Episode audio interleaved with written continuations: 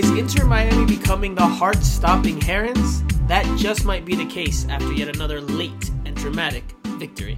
Hello everybody and welcome to the latest episode of Miami Total Football Radio, aka Miami Total Football Radio.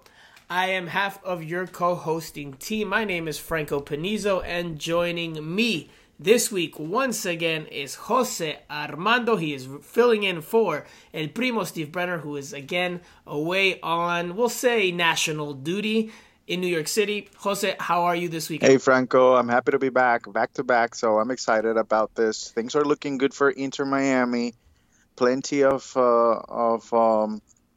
defensive aspects to talk about, which might not sound exciting to people, but right now that's the name of the game for Inter Miami. They're very good defensively and they're getting results. Yeah, I know you asked a question to Phil Neville about that after the game, so I'm sure you have plenty to say about the defense.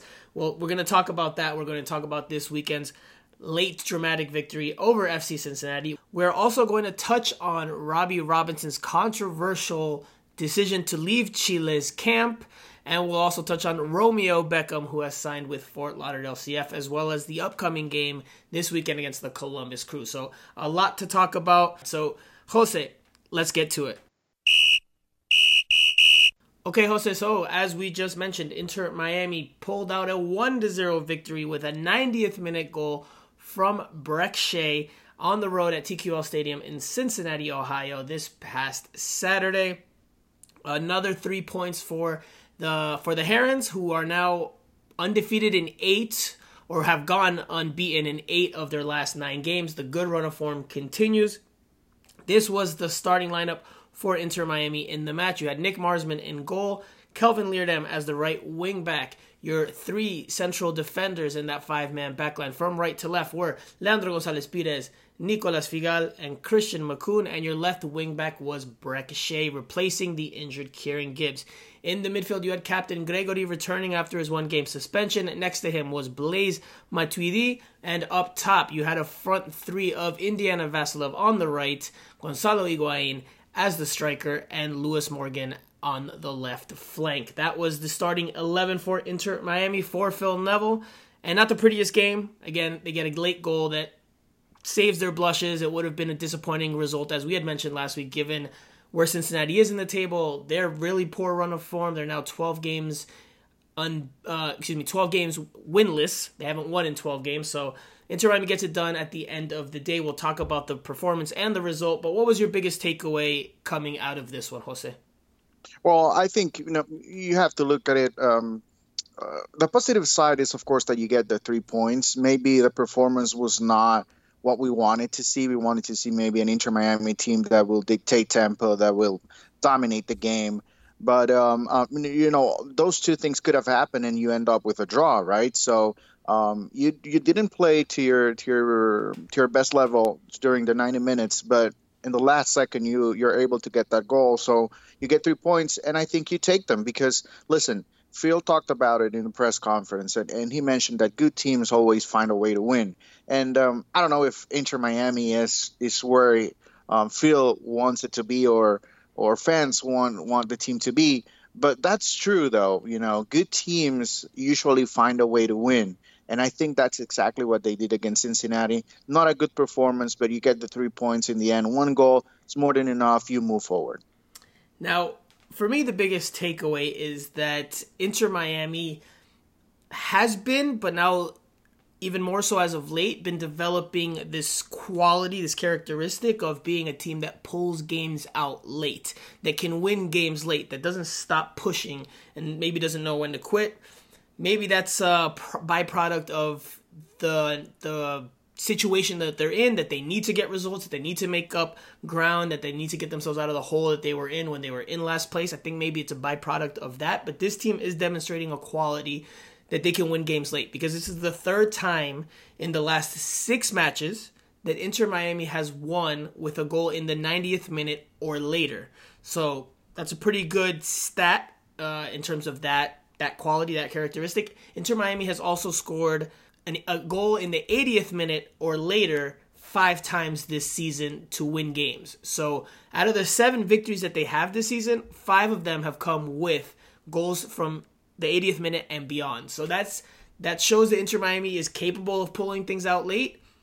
Maybe you want them to win games a little bit earlier on, or put the games away like they did against Toronto FC, so that your hairs aren't turning as gray as maybe Phil Neville's are right now. But I think that is a notable trend or a notable stat to keep in mind, because that's why I refer to them maybe as the heart-stopping herons or the heart attack herons, because they keep giving late moments of joy and ecstasy, a lot of suffering in between to get to those points, but they have found ways to win late on. What do you attribute that to, Jose? What do you think is the reason for that? Do you agree with me that maybe it's the situation they're in and that they continue to push? Because, you know, Phil Neville could have easily set up shop and said, hey, you know what, a point on the road, even though it's against maybe not the best opponent, is respectable, especially that we haven't played that well. But he kept pushing, because the goal comes as a byproduct of Inter Miami continuing to push. They practically had all 10 of their field players almost in Cincinnati's half on the play, where Nicolas Figal hits a wonderful cross to Brek Shea. We'll touch on that goal in more detail in just a bit. But what do you attribute Inter Miami's habit of scoring late, the penchant of scoring late winners? What do you attribute that to? Well, you know, I think it comes down to the leadership, I think, within the team. Early on, the team was obviously struggling, and I think that time really helped the leaders to just step up and talk to their teammates. And maybe there's that belief within the team that they are able to win games in MLS. You know, early on, Phil was talking about it, you know, about the collective effort. And I think the team is getting there, and it comes down to the leadership. I think players like Leandro González Pirez, you know, is a player that, you know, with his performance, he can talk. He talks to the referees a little bit too much. I get that. You know, I've seen that a lot in the games, and he talks to the referees way too much. But if he talks to his teammates the way he talks to a referee within the game, within the, you know, the training facilities, I think that type of leadership helps. And as time goes on, I think we have seen a change in the team, and I think it comes down to leadership. That's what I think. Okay. Well, let's switch gears then and talk about, obviously, one of the biggest talking points after the match, one of the biggest subplots or narratives, which is the performance, because the performance put forth was not a great one. They get the job done in the end with that late goal, but the performance during the course of the 90 minutes was pretty poor. It was pretty drab. Even Phil Neville after the game said it's one of the poorest performances that the team has had. I did not enjoy having to watch it back a second time. I always watch the games back a second time, but I was definitely dreading having to rewatch that game because there was just not a whole lot in it for either side. Inter Miami only gets one shot on target, and it's that last or that late opportunity from Brek Shea. So in Spanish, you know, we say el cómo es importante. The how is important. How important, though, is the how? The how they got the result in this game. How important is it to you, and how important do you think it is in general? I don't think it's very important, just because you know already it's not a good performance. So, it's against the 13th place team in the Eastern Conference. It's winless in 11 games going into that match, but now 12. How important is it that you couldn't perform well, or even close to something beyond mediocre or poor against that team? You come to expect a great performance or a good performance or you know, a dominating performance from a top team in the conference. But Inter Miami is not that. You know, Inter Miami is a team still struggling a little bit, getting better results, but, you know, still trying to find an identity. And they have been working a lot defensively.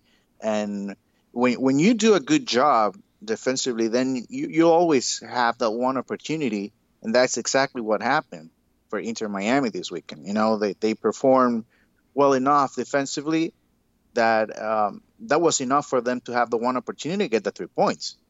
So I get it that, you know, people want to see a little bit better performance from a team when you're facing the last place team that's struggling for so long now. But the reality is that Inter Miami is not there right now. You know, they're an okay team. And that's why they have to win this type of game. So, I mean, they have to win because they have to make up a lot of ground.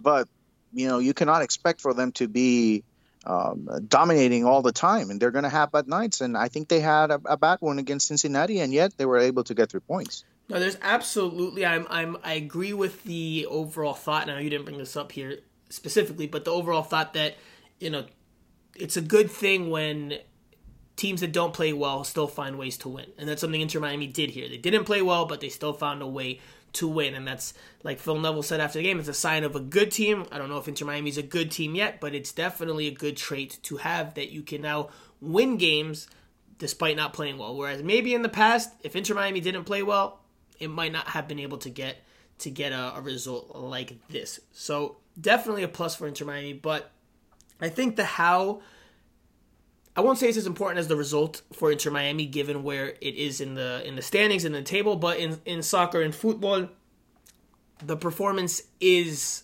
important, because maybe it works for you this week, but it might not work for you in the longer term. Now, Phil Neville chalked up the poor performance to giving the team 3 days off. He said that they needed mental and physical break after being put through the mill in recent games and recent weeks, and ahead of what will be a busy stretch coming up with 4 matches in 11 days after the Cincinnati game. So that was his explanation, that there was just some rustiness, some sloppiness. I agree with that, because even Gregory, who, you know, the steely midfield captain who's almost always reliable, he had a pretty poor game by his standards, was dispossessed of the ball a few times and just didn't look to have the timing that you need down pat, like a step off. So I will agree with that, and maybe the performance will get better once they get back into the flow of things. But I do think that the how is important. Again, not as important as the result, given where Inter Miami is, but it does tell you where things are for this team. And there's still some work to be done for this team. Yes, they had 3 days off, but if 3 days off affected you that much against a team that's this poor, then there's plenty of work still to do. Because I'm of the belief, and Jose, I know some people agree with this, some people don't. I don't know where you stand on it, but I'm of the belief that if you play well, you give yourself a better chance to win. Now, that doesn't guarantee that you're going to win if you play well. We've seen countless times in the sport where teams that maybe don't play as well, they find a goal or two in opportunistic fashion or in clinical fashion, and they end up taking the points. And then there's the talk afterwards from teams about, oh, that was an undeserved result, or that was a deserved result, et cetera, et cetera, et cetera. So I think Inter Miami has much to improve on. You know, Gonzalo Higuain didn't look very good in this one. Lewis Morgan didn't look very good in this one, and Lewis Morgan hasn't looked particularly good this season in the attack, which maybe bears more inspection and more analysis. Phil Neville said after the game that Gonzalo Higuain is dealing with a toenail laceration. He hasn't trained much over the last few days or in the days leading up to the game. There's always something going on with right? Isn't that the case? Like, there's always something going on. But still, you know, I think it's at some point it's going to come down to what can Pipita do for this team. Is he going to be able to win games for Inter Miami when it matters the most? You know, I think that's how we're going to look back into this season, regardless of the stats that he might have. You know, if he's not able to score when his team needs him the most, I think that's how we're going to judge at the end of the regular season whether Miami makes it to the playoffs or not. We're going to have to rely on that a lot.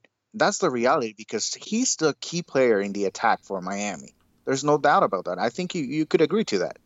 No, I mean, he's definitely the key guy, and you know, for me, the key to the game going into it was having him deliver a DP type performance, which he did not do. But again, the team in general did not play well. It's not just on him. Let's quickly change gears to something that I thought was very, very good, like very high level for me, and that's Brek Shea's goal. For me, it was un golazo. Yeah, because not only is it a game winner in the 90th minute, which is what stands out the most, lo que resalta del gol, but for me, just the overall play, the overall sequence. First of all, we'll start with Nicolas Figal, who drops in a dime, sublime pass over the top into the space to find Brek Shea, but Brek Shea's recognition of the space that was available, his perfectly timed angled run to find that space, and then his classy, exquisite, deft, feathery, whatever adjective you want to use, I could go on and on. His first touch is a thing of beauty. The way he just stops the ball, controls the ball, receives the ball, and leaves it, just kind of kills all of its momentum. Obviously, there's still a little bit of momentum on the ball, but he by and large keeps it in front of himself, close enough to him where he doesn't have to rush and make a decision to in terms of his shot. Obviously, FC Cincinnati goalkeeper Kenneth Vermeer rushes off his line to try to, force Brek Shea into a bad decision. But the first touch was so good that Brek Shea was able to finish it very clinically. For me, it might be the best goal Inter Miami has scored this season. I'd have to really go back and analyze and assess and look at all of them again. But it's definitely up there for me. I don't know if you value it that highly or appreciate it that much, but I think it was un golazo of very high quality, especially because of that first touch. Because other players, they might take a touch away from goal, or they might not take as clean of a touch and the ball gets away from them, or it forces them into a more rushed decision or a shot closer to Kenneth Vermeer. So it closes down the angle for them. So for me, un golazo. What do you think? Yeah, I think it's a golazo. I think that's probably, maybe the top. It's in the top three, top five, no doubt about it. But listen, I think that's something that we saw from Brek Shea very early on in his career. He has always been good with the ball, technically, And even though I remember him starting as a left back, I always thought he had early on, before injuries and everything, he had that ability to move forward very well. I don't like what he has been doing for Inter Miami this season, just because I think it's been up and down. I haven't seen a consistent performance from him. But listen, that's a great goal. It's a great ball from Nico Figal, which we have to give him a lot of credit as well. Absolutely. Half the goal is on him, of course. Right. That first touch doesn't happen without that beautiful ball. So I give a lot of credit as well to Nico. A good ball, and just overall, great to see. And other than the 3 points, I think when you score late, that's a boost in confidence as well. And I think that's something that Inter Miami needs. And hopefully, they can continue to find that connection between the center backs and the wing backs, because it's going to be really important for Inter Miami to solidify offensively in a strategy. And so far, it looks like the center backs are they're not eager to move forward, but whenever they do, they have the technical ability. If you look at Makoun, if you look at González Pirez and Nico Figal, to initiate the build-up. And that's something very unique. So hopefully, Phil and the entire team are going to be able to take advantage of that.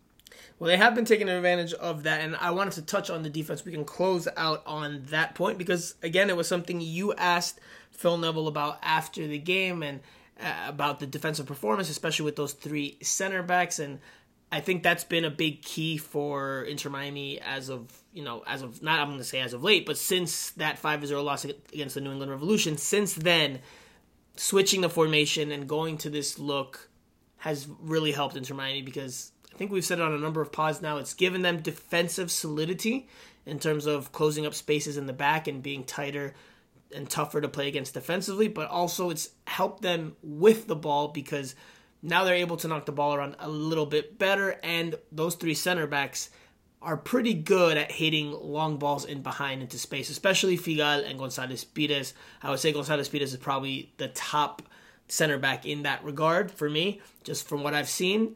But all three of them have done a decent job of it, and it's translated into chances for Inter Miami and into goals for Inter Miami. So what do you think about the defense overall? Because, again, I know that's a big talking point that you had after the match. Yeah, to me that was the impressive part. Not impressive, but, that was the highlight for me. The effort defensively, and I noticed since very early on in the match how González Pirez was moving forward a lot, Makoun was moving forward a lot, and I was concerned initially because I thought, well, a bad giveaway from either player in the back, that's basically a counterattack or 1v1 with Marsman, that's trouble. And you don't want to give that opportunity, especially when you're playing on the road, to your opponent. So that was a little bit concerning. But as the match went on, I was really surprised by the way they were able to move the ball around. And basically, in the halfway point, whether it was Figal, González Pirez, or Makoun, they seemed very comfortable. They looked at midfielders. honestly. So they looked very good with the ball, and that's why I asked Phil towards the end, at the end in the press conference, because I wanted to get a little bit of an explanation on the work that they have been doing in the last few weeks, because I think that's a key part of the offense as well. It's very early on in the offense, of course, but you know it's a key component for the team to function offensively. And when everything else is working for you, when you're playing at home, when you have more possession, I can imagine how that can be a very positive sign. But overall, defensively, which is of course their main role, I think they have been able to connect. They know each other now a lot better. They know how to move around each other, and that's something very impressive. And I think that's a good way to start. And I was talking to somebody else just a few days ago about Inter Miami. They were asking me, and I told them this team, honestly, they do have the one thing that maybe is lacking in many of the top teams in the league, and it's good defense. Remember how Zlatan with LA Galaxy, they were winning games 4-3, 5-4, because they had a very good player offensively that he could score plenty of goals, but defensively they were not very good. And so maybe this is something that can help a lot Inter Miami becoming that team that is good defensively. And after that, they look how to move forward in a positive way, and they can get involved some of their DPs, because right now the key players for Inter Miami are not Blaise Matuidi, not Rodolfo Pizarro, and not Gonzalo Higuain. The key players for Inter Miami right now are Christian Makoun, Nico Figal, and Leandro González Pirez. No, I agree with most of what you said there, especially with regards to the initiating attacking sequences, because, again, Inter Miami, to repeat what we said a little bit ago, the long balls that they have, that tool that they now have in their arsenal, the ability to skip lines and just get the ball into the final third in that way has helped them tremendously, because we know that they haven't been the best this season in terms of always knitting together attacking sequences from back to front with the ball on the ground, progressing through your lines, through your defensive line, your back line, your midfield line, and then your front line. So this has helped Inter Miami become a little more dangerous, a little more potent in the final third, but they do need to get better at knitting together attacking sequences and being able to be a little bit more versatile in how they attack in order to really raise their chances of, one, making the playoffs, and two, making some noise in the playoffs. Because otherwise, better teams are going to have better game plans that might be able to nullify this type of play from Inter Miami, and then that makes things a whole lot more difficult. But, Jose, we'll leave it there for this game. We still have a lot to talk about, including this weekend's game against the Columbus Crew at home at DrivePink Stadium in Fort Lauderdale, Florida. We're also going to talk about Robbie Robinson's decision to leave Chile's national team camp. I don't know what your thoughts are on it, so I'm very curious to hear what you have to say. And we are also going to talk about Romeo Beckham signing with Fort Lauderdale CF. So I already heard your oh boy, so let's take a quick break, and then we'll get into all that after this. The 3 points is another sign. It's another signal. It's another little notch on our wall that this team never knows when it's beat, never knows when to give up, never knows when to stop trying to win the game of football. And we said at half-time, the technical staff, we've got to be brave to try and win this game. The substitution to put, we brought Robbie up front. We wanted two players up front. We changed the system and brought Victor on, played Lewis wider in his wing-back role. Was a decision to try and win the game. And we did. Okay, Jose, so we have a few things to touch on in this segment. Normally, we just touch on the upcoming game. But before we do that, there's a couple of talking points that we should discuss. And we'll start with Robbie Robinson and his decision last week after we recorded to leave Chile's national team camp to continue to assess his international future. Chile's fans didn't take too kindly to that. Phil Neville, when we spoke to him in the press conference, back in person, by the way, we're back to doing things in person again, in a press conference setting, Phil Neville said that he didn't want it to be a big thing. He didn't think it should be a big thing. He really defended Robbie Robinson, but like he should. Right, but obviously that's not everybody's stance. Not everyone sees it as rosy or as positive as Phil Neville does. There's been a lot of outcry, so much so that I believe on the post that Robbie Robinson put on his Instagram, in which, you know, he said he was going to consider his international future and return to Inter Miami and thanked the Chile Federation for having him in camp. He had close to, and my number might be off here, but he had close to maybe 17,000 comments, and a lot of them were from Chile fans that were very upset and very irate at his decision, so much so that he ended up taking comments, the comment section off his Instagram account. I don't know if he's put them back on, but last week after the reaction initially, he took them off. So you couldn't comment on any of his pictures that had been removed. The comment section, I just pulled it up on my phone. Robbie Robinson's comments are back on his Instagram account. He has 19,574 comments on that post with the Chile national team gear on.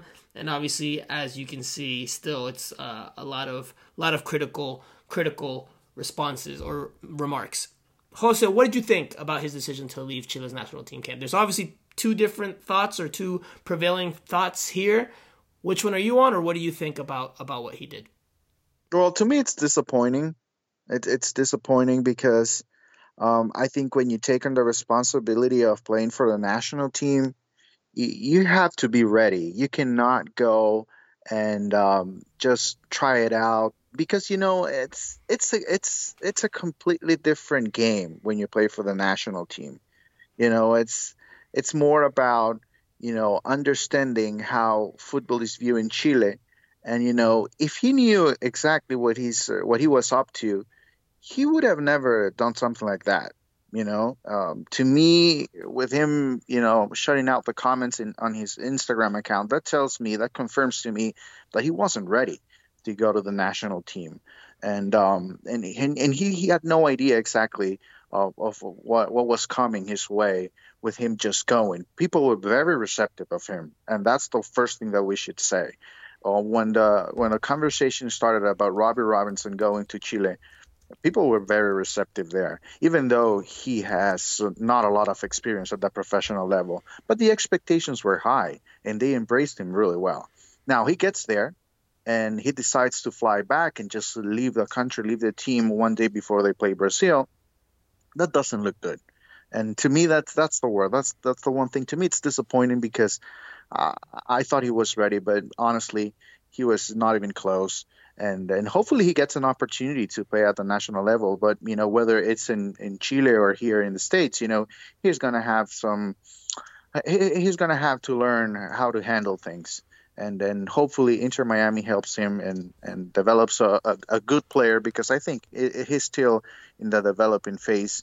And at some point he'll get an opportunity at the national team. I doubt it that he's going to be with Chile, though. So you would label it disappointing? Yeah, it's disappointing. To me, it's disappointing. Okay. Yeah, I think it was not a smart decision for him to go to Chile's camp. And this is just my opinion. This is not information. I'm not presenting this as information. This is just my opinion as someone that saw how things unfolded.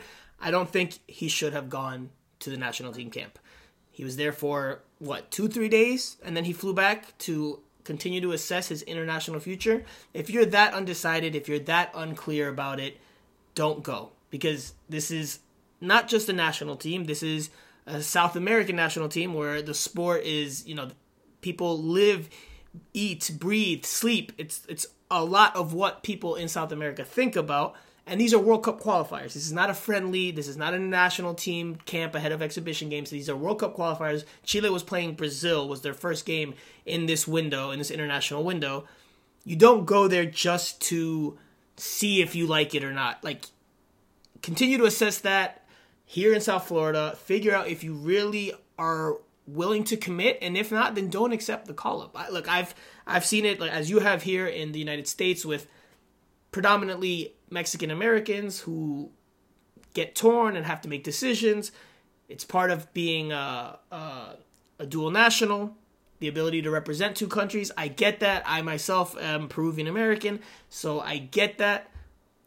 But if you have to think about it, then don't accept the call up, because it does look like, if you read his Instagram post, and I'm going to read it here. He says, Thank you to La Roja fans, players, coaches, and staff for the warm welcome as I had the honor of joining national team camp. I've really enjoyed training with you and feel very grateful for how well you've treated me.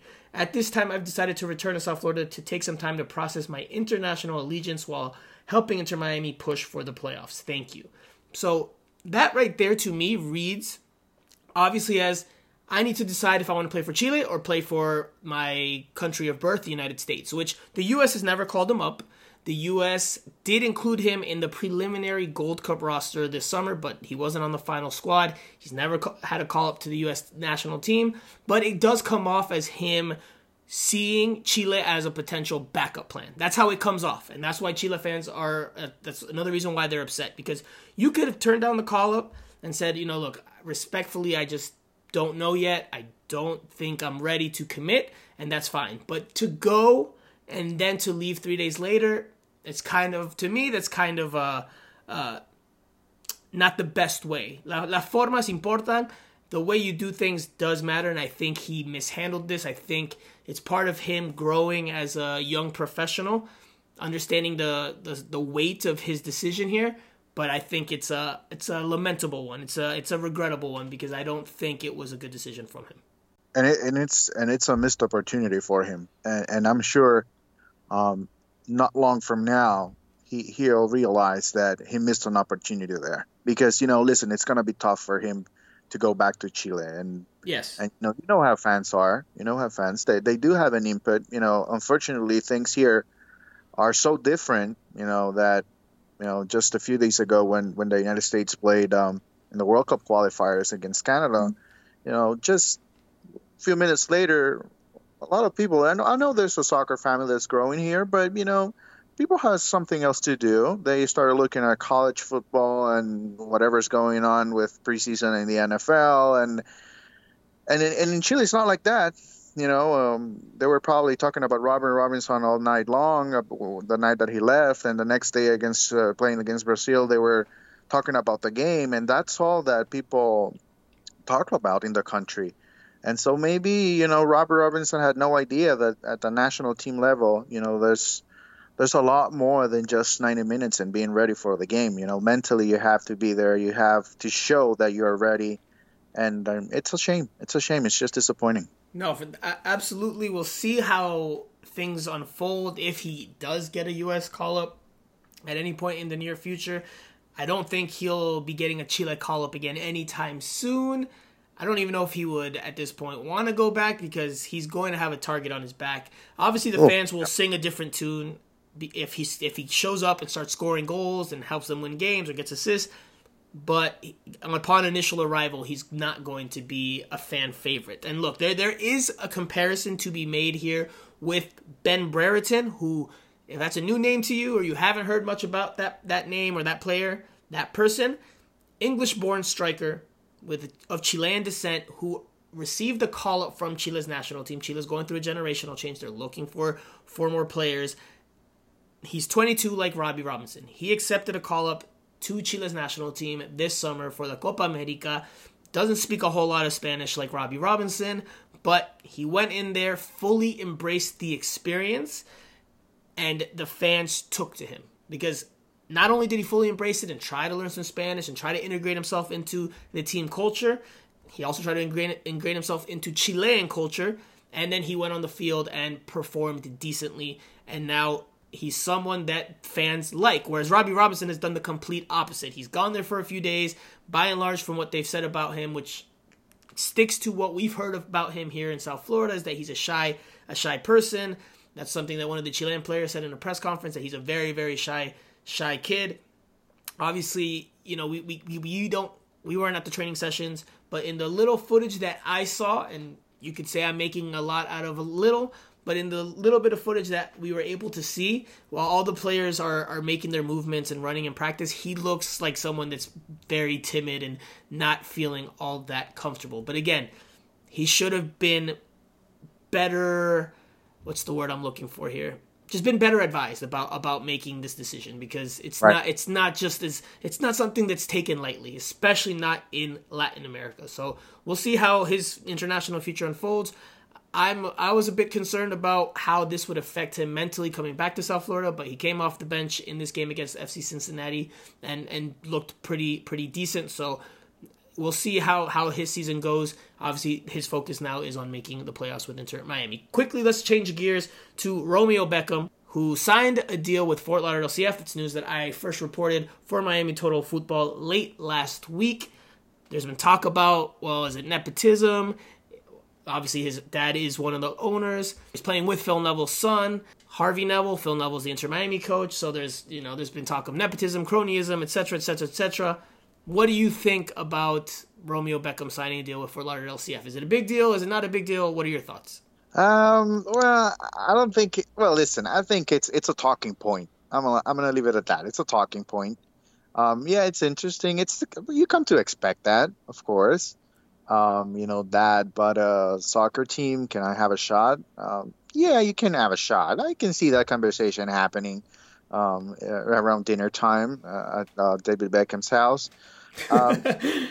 It's something that you come to expect, especially when you're playing, at this level, of course, while they're having fish and chips, he was like, yeah, you know what? I might want to try playing professional soccer. Right. Yeah. You can have a shot. We have a roster spot for you. So yeah, I think we can come to expect that, hopefully he surprises everybody and he takes advantage of the opportunity and becomes a good player, because I haven't seen him play. Mm-hmm.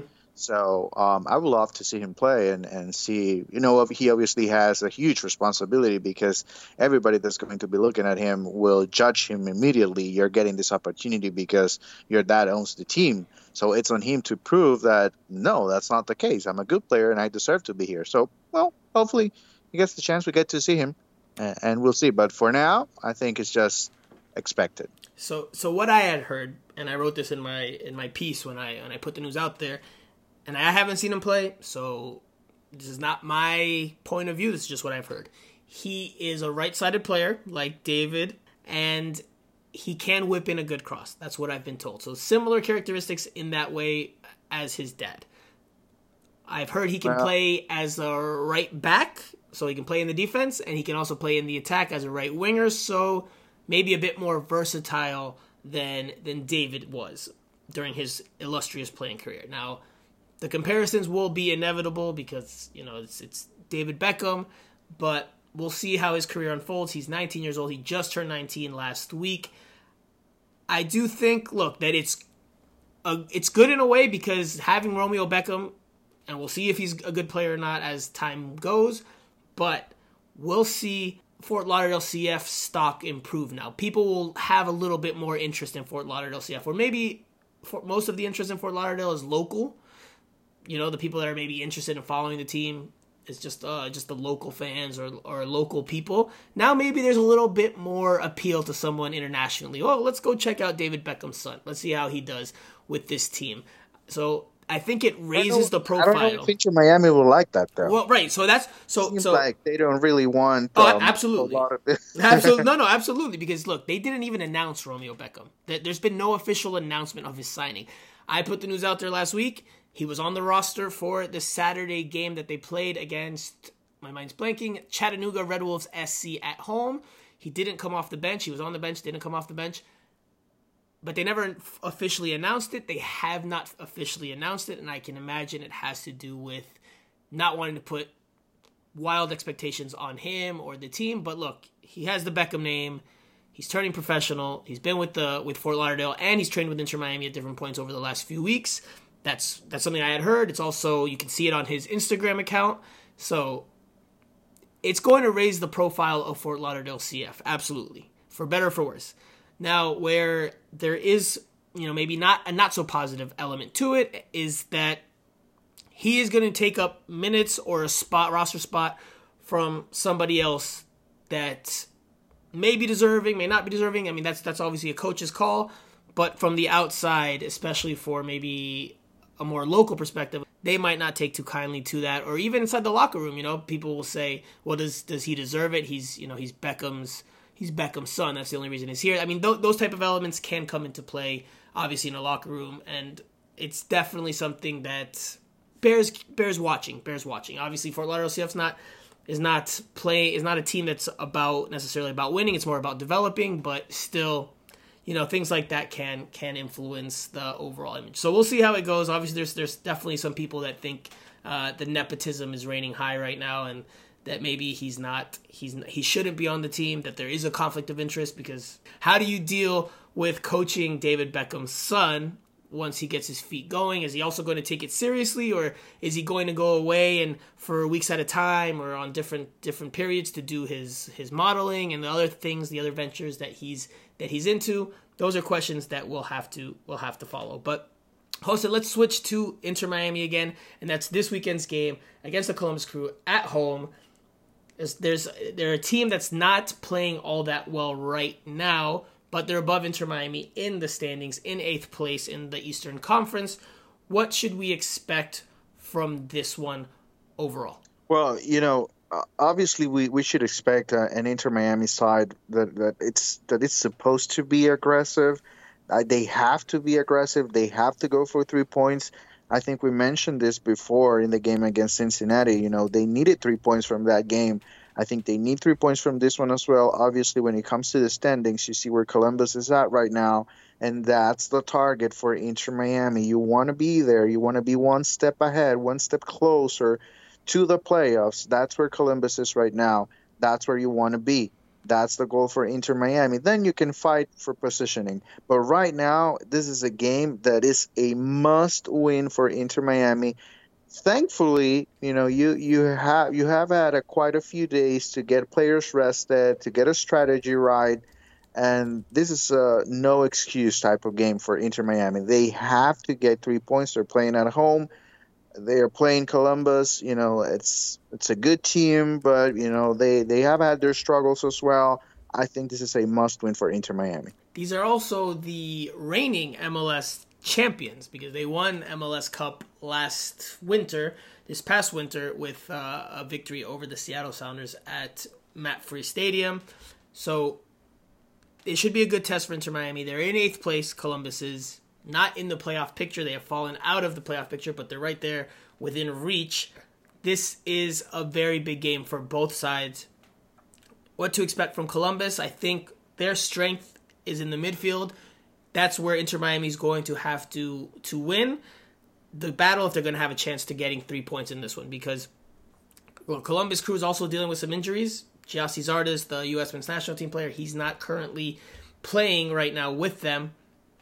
But in that midfield, they still have a lot of talent. They have Pedro Santos, Lucas Elarrayan, who is a very good playmaker. I think he's closing in on the record of free kick goals scored in an MLS season. He's very crafty, pretty good little Argentine player there. They have Darlington Nagbe, former U.S. men's national team midfielder, very technical midfielder, probably the most technical midfielder in MLS, if not one of them. At least I'm talking about the central midfield spots, maybe not attacking midfield, but in the central midfield position, he's probably up there as one of the most technical players. For me, the key to the game is winning that midfield battle. Now, what does Inter Miami do? Do they go with their normal look, their 5-2-3, or do they maybe go 5-3-2 to try to match the numbers there like they did with New York City FC? Obviously, they lost that game, but I'm going to be curious to see what Phil Neville does, because that midfield will be, for me, the most important element of this match. If you allow Columbus to pass the ball around and string together attacking sequences and boss possession as they like to do, it might be a long day for you, because you're going to be chasing a lot of the match and getting tired as the game wears on. Now, if you can wrestle control of the game a little bit away from Columbus, then I think you have a chance, or a better chance. So that's the key to the game for me. What's the key to the game for you for Inter Miami? Well, I think it comes down to possession. I think they have to dominate possession in this game. They have to find a way, you know, to get Lewis Morgan involved as well, just to let him get back, you know, to winning those 1v1 battles on the right side. They create so much space. And, you know, as the season goes on, I think we have been all expecting Lewis Morgan from 2020, and I don't think we have yet to see that. So I think you start with possession, and then, you know, just let Lewis Morgan go. Let him do his thing on the right side. Try to get back his confidence up a little bit, And also the one thing that I would like to see from Inter Miami, especially against Columbus, is I would like to see that sense of urgency, right? That playing for a playoff spot already. I know there's a way to go still, but I want to see a sense of urgency from the first 10 to 15 minutes. I want to see a team that's going for the 3 points early on. They want to score 3 goals in the first half. They want to be really aggressive. That sense of urgency that you actually need to make it to the playoffs. See, before you were saying you didn't care really about how they performed against FC Cincinnati. Now you're telling me that you want to see them come out gung-ho, guns blazing from the first minute. See, you're contradicting yourself, Jose. But look, no. I'm just teasing you, brother. But look, I don't think we're going to see that from Inter Miami. I think, they could up the ante a little bit and maybe put in a little bit more intensity in terms of how they start games. But I just don't think we're going to see that be the identity from this Inter Miami team, because their priority, which we talked about, is being defensively solid and then going from there. This is not a team that really wants to get numbers forward and create a whole lot of chances. No, they want to keep things tight at the back and then go from there. So I don't think we'll see an Inter Miami team that comes out flying, that's looking to create goal-scoring opportunities and shows that type of urgency. I think they'll play a more disciplined, organized, you could call it smarter if you want, smarter type of game where I'm not going to say they're going to concede possession or try to concede possession, but I don't think they're just going to try to come out and go necessarily toe for toe with Columbus. Again, I do think that they need to have some control of possession. I don't necessarily think they need to win possession, but I think they need to have at least a good bit of it in order to cause some damage. If they let Columbus have the lion's share, I think they could be in for a long day, but we'll see how they do. We'll see how Phil Neville approaches the lineup.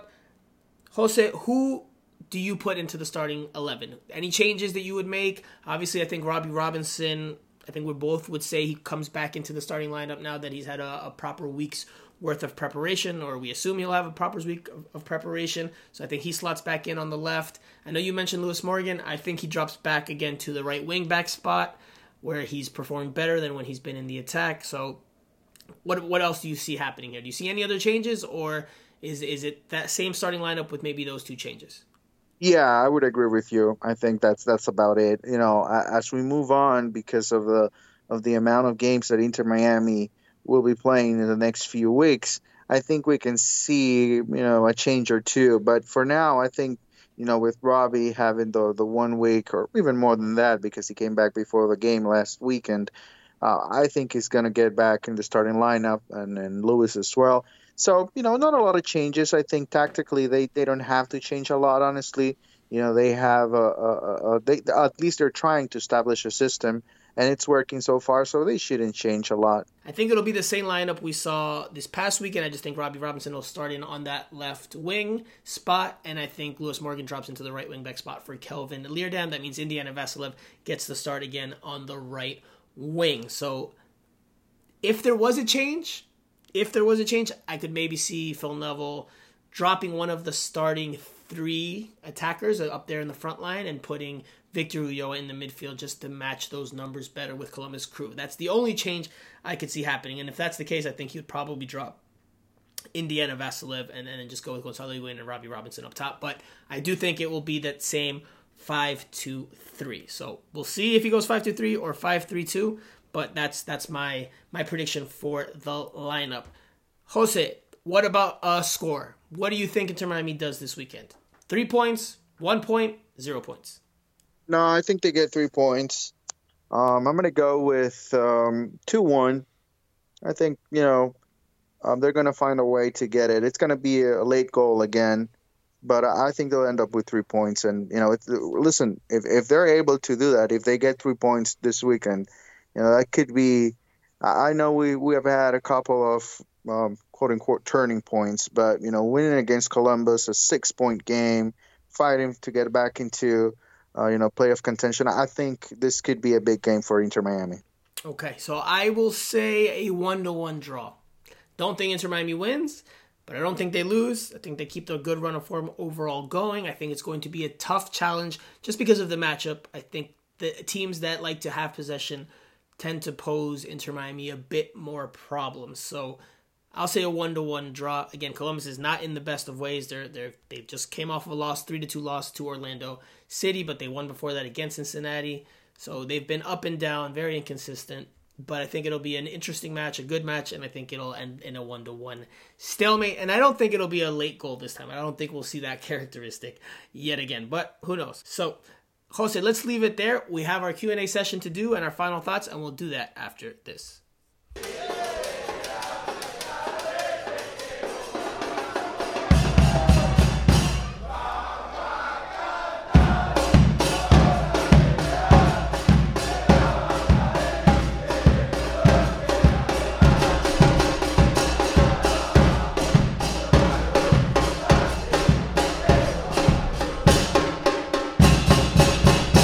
Okay, guys, it's Q&A time, and guess what? It's just me on this one because Jose has left the building. I think El Primo called him up, and they went out for cocktails.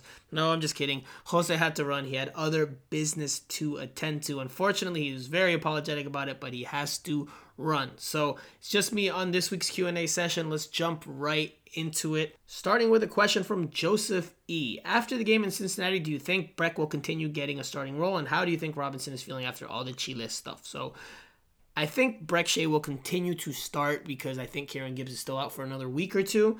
So yes, Brek Shea will continue to start. And I think he's been serviceable. He's had his ups and downs like anybody else on this team this season. But I think he is a respectable option, someone that can do the job, can occasionally give you a goal like he did this weekend. So I think absolutely he will continue to start, at least for the time being. Once Kieran Gibbs returns, don't think Brek Shea stays in the lineup though. As for Robinson and how he's feeling, we touched on that in the last segment. I do think that, maybe it's in the back of his mind, but the more he's here with Inter Miami and the more he gets back into the flow of things here, I think it'll just fall further back into the memory, or he'll start forgetting about it a little bit more.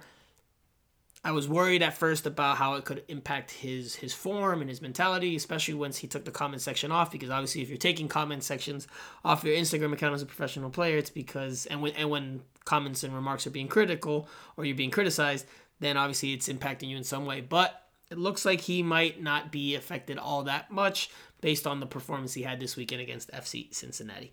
Next question comes from Roberto Rivadeneira. Inter Miami struggled to beat Cincinnati, not the best team on the season. That makes us not look that strong. What is Neville doing in order to face the top teams in the chart? We cannot afford to lose games if we want to be in the playoffs. So, look, I brought it up earlier, and I think, Phil Neville, at least what he said after the match was he chalked it up to rustiness from giving the players 3 days off. There's a busy stretch coming up, starting with after this Columbus game, 4 games in 11 days for Inter Miami. So he wanted to give the players some time off.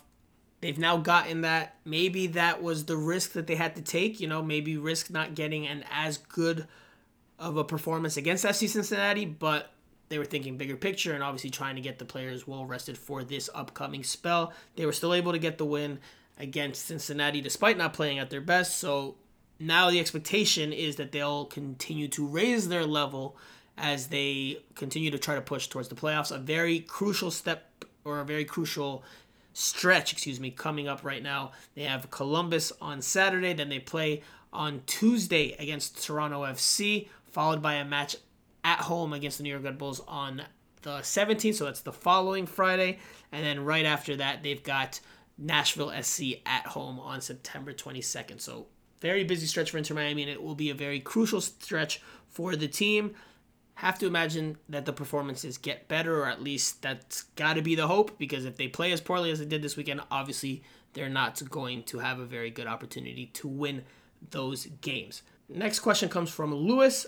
He says, I was skeptical in regards to Gibbs and Mardsman, .. Was I wrong? ! Indiana came out of nowhere, and he has made tremendous contributions to the team.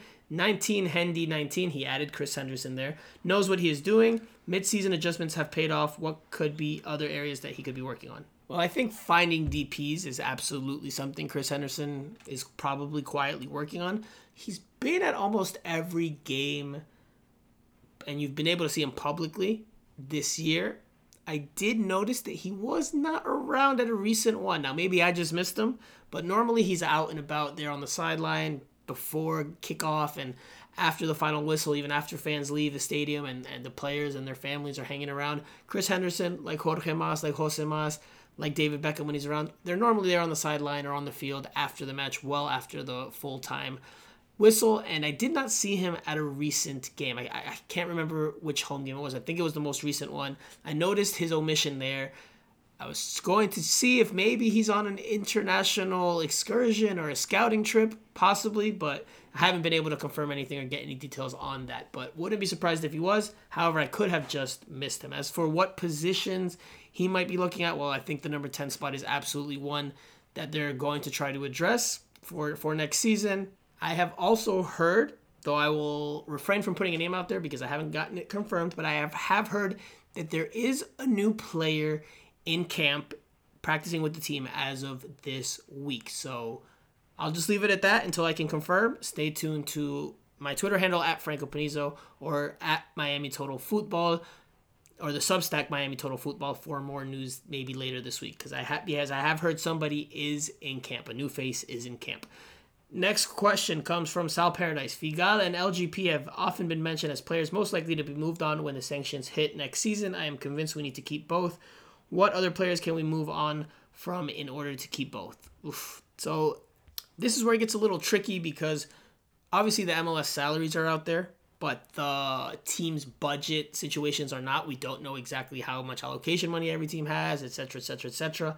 So hard to say with 100% clarity, but I think based on what Steve has reported that one out of the two of them will have to go because the numbers just won't make sense any other way. Now, if there's a way to make it happen, well, I think Julian Carranza is definitely a player you move on. I think he will be moved on because he's on a high number and he's just not that important of a player on this squad, doesn't get a whole lot of minutes, hasn't made that much of an impact. But I still think one of those two still have to go as well. If they can keep both of them, do it. Find a way to make it happen because I've said it in recent pods. I like that duo as your center back building blocks for, you know, many seasons to come. If you can keep them together, the Argentine brick wall, if you want to call them that, I really like them as a duo. I like what they bring to the table individually. And when I've seen them partner together on a better team, I think if they were your center back tandem and a 4-man backline, I think they could be among the best in MLS in terms of the partnership, but not sure we'll get an opportunity to see that after or much at all anymore because of the sanctions that are coming up. Next question comes from Gay P. How much value will LGP and the player gain if we keep progressing the way we are doing? If we sell him for $1 million in general allocation money, would that solve our problems the first year of the sanctions? Is he or any other player worth $1 million in general allocation money? Can we do a breakdown of the sanctions for next year? So we can do that at a later pod because it's going to take a lot of number crunching. Saca las calculadoras, as I have said before. Take out your calculators. Actually, Phil Neville, coincidentally and humorously enough, said something of the like. He didn't say whip out the calculators. He wasn't referencing what I'm talking about here. But he did say that he has done the numbers in terms of the points that they need for the season. He said that in the pregame press conference late last week. So he has sacar las calculadoras. He has taken out his calculators to do the math as well. So look, we can touch on this a little bit later on in the year, Gay P, because I think it will take a longer discussion. But to answer your question, I think LGP can get you a return, but I don't know if it's going to be $1 million. I just don't see that because he's an older player. He's not someone that's still young and up and coming. He's an older player, a veteran player, experienced player. So don't know if you're going to be able to get that much for him unless, again, he continues to raise his level and the team continues to raise its level. But even then, teams know the situation Miami's in. Teams know that Inter Miami's up against the wall, that they have to make hard decisions and shed some salaries, some budget hits. So that's also going to play into the negotiating factor, right? So I don't think that they're going to get $1 million. Gabe P has another question. The second tweet here, another question, but this one is based on the U.S. men's national team qualifying. Why is Pepi not a starter with the national team? I don't see how we're playing those nines. I think Pepi would do a better job, to be honest. Can I have your opinion on who should be our starting number 9? I think Pepi's in great form. So, look, I think with Pepi, Ricardo Pepi, the FC Dallas striker who has been playing well this season in MLS, I think it's a matter of experience. He hasn't been with the U.S. men's national team prior to this. He's just still getting his feet wet in MLS and as a professional. I do think there is a chance we could see him in this week's qualifier against Honduras. I wish Jose would have been able to stick around because we could have gotten his opinion on the U.S. men's national team ahead of a match against his home nation, Honduras. So, unfortunately, we won't be able to, but you know, who do I think should be starting right now as number 9? Right now, I would start Pefok. I would start Jordan Pefok, but I think Ricardo Pepi is in the mix to get some minutes, and I think Gregg Berhalter on a press conference earlier today, Tuesday, kind of alluded to that you know, that they could see him step on the field if the situation calls for it. So don't be surprised if you see him play against Honduras. Again, I just don't think it'll be this as a starting player or in a starting capacity because he's still getting his feet wet, still adjusting to the international level and Gregg Berhalter's ways of doing things with the U.S. men's national team.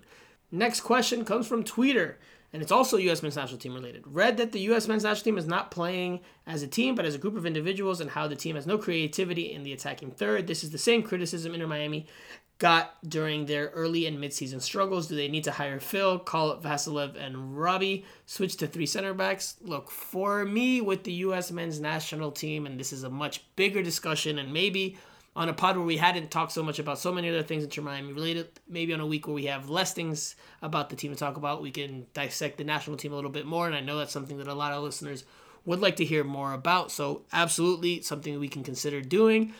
But just to be very quick here, I think some of the problems that the U.S. men's national team is having is that Gregg Berhalter is not getting the most out of the players he has at his disposal now. Could that be because certain players are injured? Could that be because other players are not in their best forms or not delivering?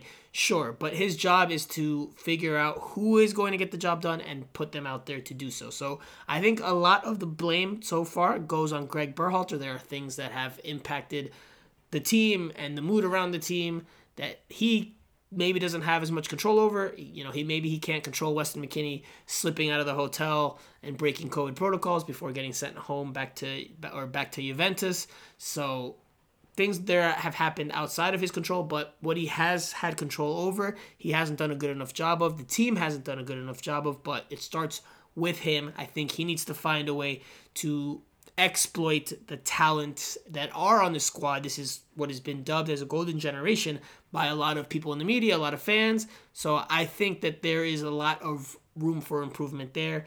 Find ways to tap into more of the individual strengths. Now, Gregg Berhalter is a stats guy. I don't know how much that is impacting maybe his decisions, and maybe he's making things a little too rigid and not giving the team enough ideas or enough freedom. I don't know, but maybe it's something we can explore a little bit later on another pod again, one in which we have less Inter Miami related things to talk about, though it never seems like we do because there's always a lot going on with this team. So I will give you my final thoughts because I'm the only one here. I'm the one that has to turn off the lights, and my final thoughts are on Matias Pellegrini, who looks to be enjoying his soccer, his football. Again, he has scored in 2 of Estudiantes de La Plata's most recent games, including on a penalty kick this past weekend, a very confidently taken penalty, and he kissed the crest after he scored. Just looks to be playing with the type of confidence and happiness and joy that he did not have for much of his time here in South Florida. So it's good to see if you're someone that has followed Matias Pellegrini's career, or it's good to see if you're an Inter Miami fan that wishes him the best, because obviously he had fallen on hard times, especially this year, given his situation, which we've talked about at length. We'll see how things go for him the rest of the way. Obviously, I don't think he's returning to Inter Miami next year, even though he's on a loan, but maybe Inter Miami can find a way to get some money out of it, maybe a transfer fee, if he continues to raise his level and continues to score goals and make an impact for Estudiantes in Argentina. But that does it for this week's podcast. Thank you guys again so much for listening, and please give us a follow on all our social media channels if you haven't already. We just gave away a jersey to one of our regular followers. His name is Gabriel. He's based in Coral Gables. I went personally to deliver the jersey and was able to do so. He got his hands on them. So we'll be doing more of that in the coming weeks and months. So make sure you give us a follow on all our social media channels, especially on Instagram and YouTube. Also, please don't forget to give us a review and rating on Apple Podcasts, formerly known as iTunes. It helps us out tremendously. But that does it for this week's show. For Jose Armando, I am Franco Panizo. This is Miami Total Football Radio, your number one source for all things Inter Miami, and we'll talk to you guys again next week.